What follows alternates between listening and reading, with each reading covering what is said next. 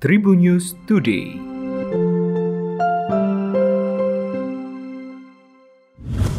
Tribuners berjumpa kembali bersama Hakim di Tribun News Today dan Hakim akan berbagi informasi menarik hari ini mulai dari informasi nasional, internasional, selebritis dan juga olahraga. Informasi pertama, Kabar Eskrim Polri Komjen Pol Agus Adrianto diminta bertindak lebih cepat dan transparan menangani kasus kematian Brigadir Nofrian Syah Yosua Huta Barat atau Brigadir J. Hal itu agar spekulasi yang berkembang terkait kasus kematian Brigadir J tidak semakin liar di masyarakat. Sebab menurut Presiden Lumbung Informasi Rakyat atau LIRA Andi Syafrani, penyelidikan kasus kematian Brigadir J terkesan lambat. Andi menilai meski terkesan adanya proses dan tahapan yang agak panjang dengan upaya memutasikan beberapa perwira yang diduga terlibat dalam kasus tersebut, upaya dan sikap tegas Kapolri sudah sangat jelas.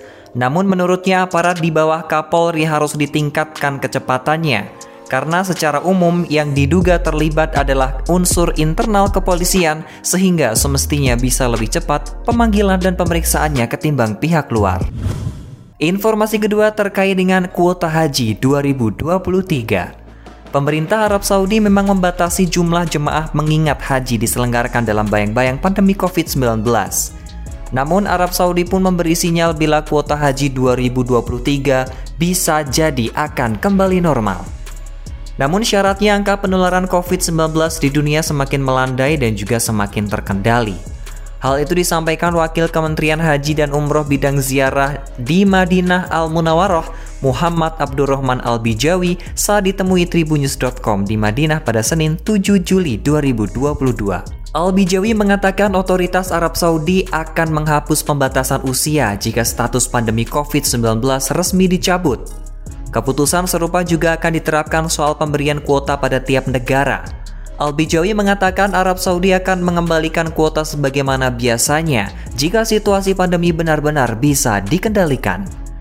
Terlepas dari hal tersebut, penyelenggaraan haji tahun 2022 juga semestinya mendapat catatan positif.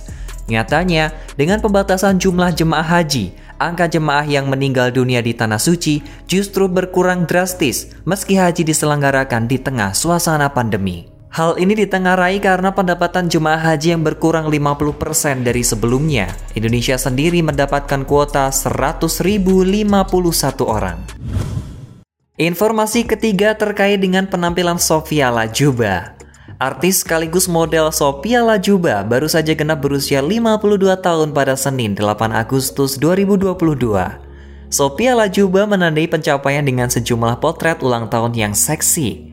Diunggah di Instagramnya at Sophia underscore lajuba88.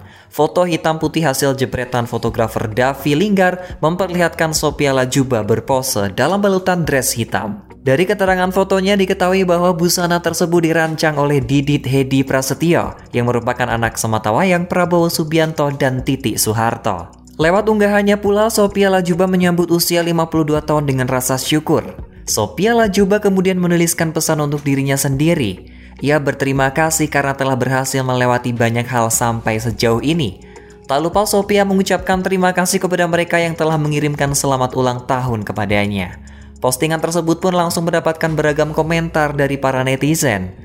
Bahkan banyak dari mereka yang memuji kecantikan Sophia Lajuba dan menyebutnya sebagai awet muda bak gadis 25 tahun. Informasi terakhir terkait dengan dunia olahraga. Menteri Badan Usaha Milik Negara BUMN, Erick Thohir menyampaikan apresiasinya kepada Presiden Joko Widodo dan Menpora Amali yang berhasil menjadikan Indonesia tuan rumah yang baik untuk penyelenggaraan ASEAN Para Games ke-11 tahun 2022 di kota Solo, Jawa Tengah. Menurut Erik, yang terpenting dari gelaran ini adalah Indonesia mampu membuktikan diri menjadi negara yang menghargai dan menyetarakan kaum difabel dengan non-difabel dengan baik. Erik menilai Indonesia mampu membuktikan sebagai negara bukan semata-mata mencari prestasi, tetapi juga sangat menghargai kemanusiaan dengan kesetaraan. Demikian 4 informasi terupdate hari ini dan jangan lupa untuk terus mendengarkan berita terkini lainnya di Spotify Tribunnews Podcast dan juga YouTube tribunnews.com. Tetap patuhi protokol kesehatan 3M dengan memakai masker, mencuci tangan dan menjaga jarak atau menjauhi kerumunan. Saya Hakim pamit, salam sehat untuk semua, sampai jumpa. Tribun News Today.